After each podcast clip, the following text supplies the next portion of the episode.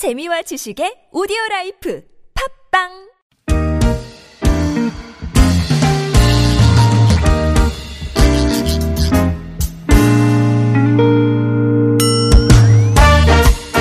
서울 속으로 2부 시작됐습니다. 수요일은 주택 전월세 관련 상담 한 주하고 또 청소년 자녀 상담 이어서 한 주하고 예, 이런 식으로 돌아가고 있죠.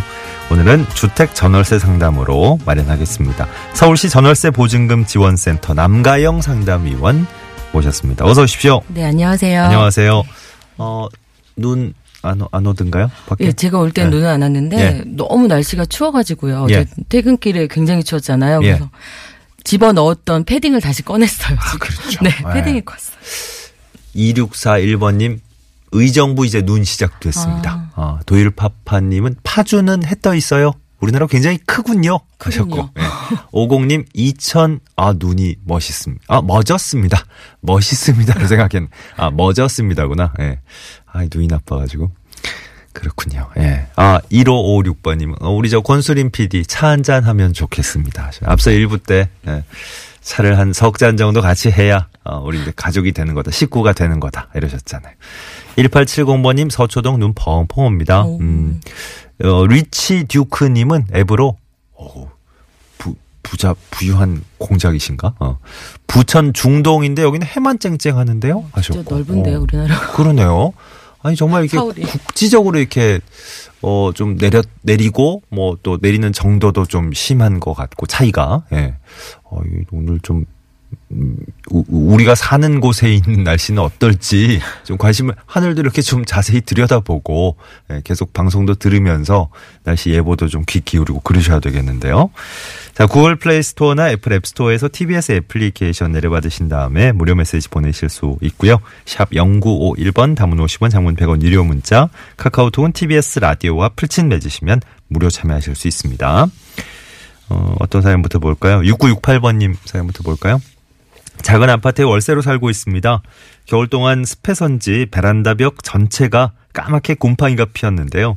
곰팡이 때문에 빨래도 잘 안 마르고 어, 곰팡이 제거하고 하얀 그 회칠을 하고 싶은데 임대인이 해야 됩니까? 제가 해야 됩니까? 아, 30년 된 아파트고요. 꼭대기층 맨 끝호에 살고 있습니다. 어, 이렇게 얘기하셨네요. 음, 일단은 우리 법에 있는 원칙적인 것부터 먼저 말씀을 드리고 몇 번 말씀드린 적 있지만 집주인은 세입자가 목적물인 주택을 사용 수익할 수 있도록 필요한 상태를 유지하게 할 수선 의무가 있기 때문에 예. 세입자가 별 비용을 들이지 않고 손쉽게 고칠 수 있는 정도의 사소한 게 아니라면 일단은 임대인이 수선 의무를 부담하게 되는 거죠. 예. 예, 그런데 세입자도 뭐 관리 의무 소홀로 생긴 하자에 대해서는 원상회 복해야 하기도 하죠. 네. 네, 그래서 지금 같은 상황, 뭐 베란다 벽 전체가 곰팡이가 심각해진 것이 주택의 하자나 구조 사기의 원인으로 인해서 임대인이 세입자가 사용할 수 있게 해줄 수선 의무가 있는 것인지 예. 아니면 세입자의 관리 부조로 인해서 더욱 심각해진 것이지 것인지에 대한 음. 판단이 일단 되어야 되는데요.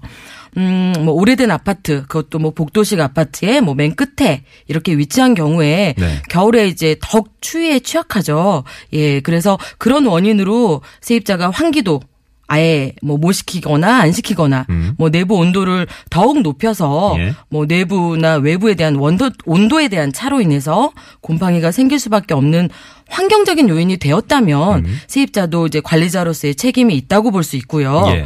음, 뭐 하지만 뭐 세입자가 수시로 환기를 하고 예. 곰팡이 생겨서 닦아도 보고 뭐 이런 방법을 취해봤지만 그래도 절대 안 없어져요. 음. 그리고 계속해서 생기고 그래서 이런 식으로 벽 전체에 대해 뭐 번졌거나 그런 경우에 세입자가 적절한 관리를 하지 못해서 발생했다고 이렇게만은 볼 수 없을 것 같아요. 음. 그 사시는 예. 분에게도 관리 의무가 있는 거니까 그럼요. 그걸 네. 성실하게 잘 이행했는데도 불구하고 이렇게 됐다. 그렇죠. 그래서 이제 이거는 이제 네. 뭐 구조상에 뭐 단열에 취약한 것이 이건 직접적인 원인이다. 예. 어 그걸로 인해서 심각하게 이런 변색이 되었다면 음.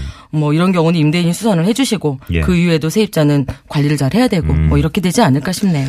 어, 거기 사시는 분이 이제 관리 의무를 어느 정도 그렇죠. 평소에 예, 네. 잘 해주셨나 간혹 저희가 따라서. 이런 부분에 대해서 사진을 보거나 하면은요, 뭐 창문에다가 아예 그냥 비닐로 꽁꽁 싸서 음. 환기를 전혀 안 시켜요. 그런 근데 분도 추우니까요. 예, 예. 그러면은 이런 부분은 좀 관리 소홀로도 볼 수 있습니다. 예.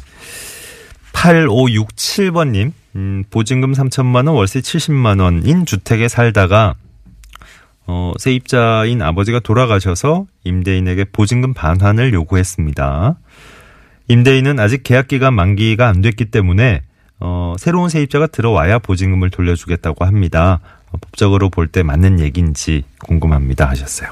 네, 기간이 좀 많이 남아 있으신 것 같아요. 아직 네. 만기 전이라고 하셨는데요. 네. 임차인의 사망으로 인해서 음, 임차 보증금을 반환받기 위해서는 먼저 임대차 계약이 해지가 되어야겠죠. 예. 그런데 우리 주택임대차 보호법에서는 임차인이 이렇게 사망한 경우에 임대차 관계에서 생긴 이런 채권 채무, 뭐 혹시 세입자가 월세를 안 냈을 수도 있고요. 예. 그다음에 이제 보증금에 대한 이런 채권, 이 임차권의 권리 의무에 대해서 승계하는 자에게 귀속된다고 되어 있어요. 예. 그래서 임대차와 관련된 상속 관계를 규정하고 있습니다. 네. 어 따라서 임차인에 대한 사, 임차인이 사망한 것은 임차권의 승계 사유이지 계약 해지 사유가 아니죠. 음. 예. 예, 그렇기 때문에 임차인 사망을 혹시라도 계약 해지 사유로 뭐 한 특약이 있지 않는 경우라면 네네. 예, 임차인의 상속인하고 임대인이 임대차 계약 해지에 합의한 경우에 보증금 반환을 청구할 수 있죠. 예. 지금 같은 경우는 새로운 세입자가 들어와야만이라고 했기 때문에 음. 예. 거기에 이제 어 그렇게 이제 새로운 세입자가 들어오게 되면 음. 예. 그때는 기존 임대차가 종료하는 걸로 봐야겠습니다. 예. 그렇게 됐을 때는 뭐 또 부동산 중개 수수료 문제라든지 이런 건 차후에 또 논의하셔야 될 얘기고. 그렇죠. 예. 근데 이제 우선은. 지금은 어, 어 8567번님의 사정이 이제 그 집에 더 이상 이제 살지 않아도 되는 사정이신 것 같은데 그렇죠. 그렇게 된 것. 같은데 네. 어쨌든 계약 해지 사유는 아닌 아닌. 거죠. 예. 네. 4533번님은 지난 2월이 계약 만료였는데요. 집이 아직 안 나가서 보증금을 못 돌려받고 있습니다. 저는 미리 계약 해지 통보한 상황이라서 이후에는 월세를 안 내겠다라고 얘기도 했고 집주인도 여기에 동의를 했습니다. 저는 빨리 이사를 가고 싶은데 어, 일정 시한을 정해놓고 그 시한까지는 꼭 전세 보증금을 받을 수 있는 방법이 혹시 있을까 해서요 하셨네요. 어, 이제 만기 한참 전에 미리 어, 계약 갱신하지 않겠다는 통보는 해두셨고 예. 또 이제 만기 되면은 전 월세도 안 내겠다고 했고 음, 집주인도 네. 거기에 동의를 했어요. 예. 그럼에도 불구하고 이사는 빨리 가고 싶으신 거예요. 네. 그런데 임대인은 임대인도 이제 어느 정도 월세 안 내도 된다. 음. 보증금 빼줄 때까지 일단 만기 이후에는 좀 일단 살아라라고 네. 했기 때문에 어느 정도 이제 유예 기간을 주고 싶은 거예요. 이분은 네. 그런데 예. 그렇다고 해서 뭐 예를 들어서 언제까지 주세요라고 해서 그때 집주인이 보증금을 주지 않는다고 하더라도 예. 지금과 마찬가지로 뭐 계약 만기 주장하실 수 있고 네. 법적으로 뭐 반환 청구 소송이라든지 보증금에 대한 그다음에 지급 명령이라든지 지금도 가능하죠. 네. 지금 세입자가 언제까지 일정 시한을 뭐 정해두겠다는 거는 임차인이 판단하셔야 되는 부분이고요. 예, 그런 부분에 대해서 지금도 아니면 시한을 정했다고 해도 그때도 반환이 되지 않는다면 음. 네. 지금과 마찬가지로 법적인 절차를 진행하는 거는 똑같습니다. 예, 예. 보통은 이제 저 계약 만료됐는데 만기가 지났는데도 집주인하고 이제 뭐 월세 문제라든지 이런 걸로 그렇죠. 예, 좀 그러니까 임대인이 월세도 좀안 내도 된다고 했으니까는 어, 네. 본인도 지금 당장 뭔가 법적으로는 하고 네. 싶지는 않으신 거예요. 그런데 그 부분에 그렇- 있어서는 일단 그렇죠. 합의가 되셨으니까 그나마 다행인데. 네, 그렇다고 예. 언제까지 기다릴 수는 없으니까 맞아요. 내가 차라리 언제 정도 기간을 주고 그때 안 주면은 음. 바로 받을 수 있는 방법이 네. 있냐라고 했을 때 그런 거는 아닌 거죠, 지금. 예, 예. 네. 알겠습니다. 주택 전월세 상담 진행하고 있습니다. 이번엔 청취자 한 분의 어, 고민을 예, 직접 목소리로 들어보겠습니다. 저는 아파트 전세 세입자인데요. 저희 지금 살고 있는 집이 원래는 아랫집에 살고 있었는데 그 아랫집을 지금 살고 있는 집에 사시던 분이 구입하셔가지고 저희가 이제 아래층에 살다가 위층으로 이사 오게 됐어요. 그러니까 집을 바꾸게 된 거죠. 그 살던 아래층을 중개하시던 분이 지금의 집주인이세요. 그런데 이제 윗집에 사시던 분이 저희 집으로 오시게 됐으니까 저희 집이 이사를 가야 되는데 또 윗집은 비게 됐으니까 저희는 뭐 그냥 뭐 멀리 가고 그러기도 좀 귀찮고 해서 그냥 이제 날짜가 됐을 때 이사를 했어요. 근데 이제 그 전에 그러면 제가 뭐 집을 알아봐 주세요라고 말한 것도 아니고 복비를 다 받으시겠냐고 한번 여쭤봤는데 다 받으시더라고요.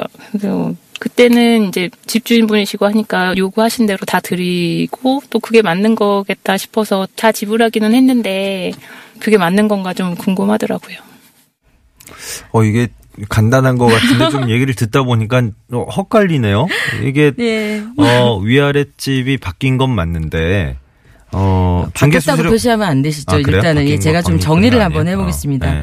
일단 질문하신 분께서는 원래 이제 아래층에 살았던 세입자예요. 네. 근데 본인이 이제 그 계약 기간 만기가 거의 다 된 것 같아요. 예. 그런데 하필이면 윗집에 살던 세입자가 음. 자기네 아랫집을 사버린 거죠. 그렇지. 예, 그래서 본인은 이제 계약 기간 만기가 돼서 네. 이제 나가야 딴 데- 되는 상황인 거죠. 보니까 마침 윗집이 그렇죠. 비었다. 윗집이 이제 비어 있다. 근데 그럼 비어 있는 거는 비어 있는 상황인 거죠. 그렇죠. 그래서 거기에 대해서 일단은 뭐 내가 아랫집에 살다 윗집으로 집을 바꿨다는 표현은 맞지 옳지는 않고요. 결, 결과적으로는 네. 그런데 결과적으로는 이제, 그런데 예, 과정상 엄밀히 따지면 그게 아니다. 그렇죠. 어. 윗집에 대해서 계약을 하고 싶은 마음이 생기신 거죠 본인이 예, 어디 예. 멀리 가기도 싫으시고 네네. 그래서 중개 의뢰를 한 거예요 말 그대로 음. 윗집에 임대차 계약을 하기 위한 중개 의뢰를 한 겁니다. 예. 그랬는데 윗집에 있는 중개업자가 본인 집인데 네. 거기에 대해서 이제 계약을 체결하면서 만약에 윗집에 어, 있는 집주인하고 나하고 서로 간에 쌍 방간에 그냥 합의에 의해서 새로운 계약을 했더라면 중개를 통하지 않고 네. 그랬다면 중개 수수료가 발생하지 않죠. 근데 윗집을 계약을 하려고 보니까 음. 예. 중개 계약을 통해서 하지 않으면 계약이 성사가 안 되는 거예요. 음. 그래서 어쩔 수 없이 이제 중개를 통해서 계약을 해서 이제 수수료를 지급하게 된 거죠. 예. 그런데 그 이제 위, 위층에 살던 분이 부동산 중개업자가 아니었어요?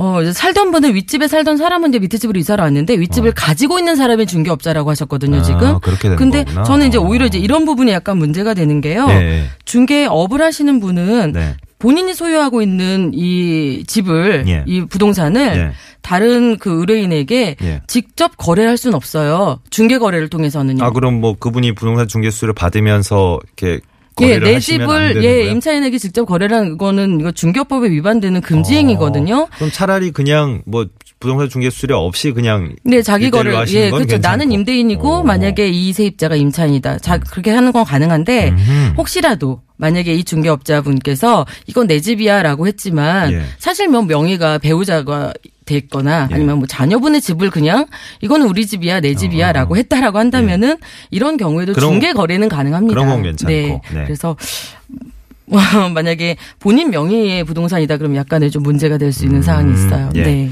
혹시 그렇다면 어, 이의 제기를 하실 수 있는 예, 그런 예, 상황이군요. 그렇죠. 뭐 해당 관청에 뭐. 예, 질의해 볼수 네. 있는 내용이시죠. 그 이제 질문 주신 분 입장에서는 어, 저희는 지금 질문 받은 입장에서 본인이 예. 지금 좀 서운하신 거예요. 그러니까요. 네. 나와 있는 것도 알았는데 맞아, 그냥 나는 맞아. 그냥 올라가면 될 거라고 생각을 간단하게 하신 이제 거죠. 거의 중개 수수료를 이제 정식으로 받으려고 하시니까 그렇죠. 거래감의 거래 가액에 대해서 음. 다 받으셨어요 이미 거기에 네. 대해서 합의로 끝나신 겁니다. 지금. 그렇군요. 예. 예. 이미 결과는 이제 어, 나왔지만 그래도 그렇죠. 예. 진, 진상이 무엇인가, 예. 진실은 무엇인가 궁금해하셨는데 네. 아, 진실이 그렇습니다. 자 서울시 전월세 보증금 지원센터 022133의 1200번에서 1208번까지 평소에, 상, 평소에 상담 신청하실 수 있습니다. 자 오늘 주택 전월세 상담 전월세 보증금 지원센터 남가영 상담위원 수고해 주셨어요. 고맙습니다. 네 감사합니다.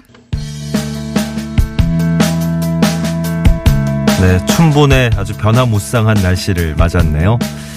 모두 모두 예, 외출하실 때 조심하시고 눈 조심 특히 53446968번님께 선물 전해드리면서 서울 속으로 물러갑니다.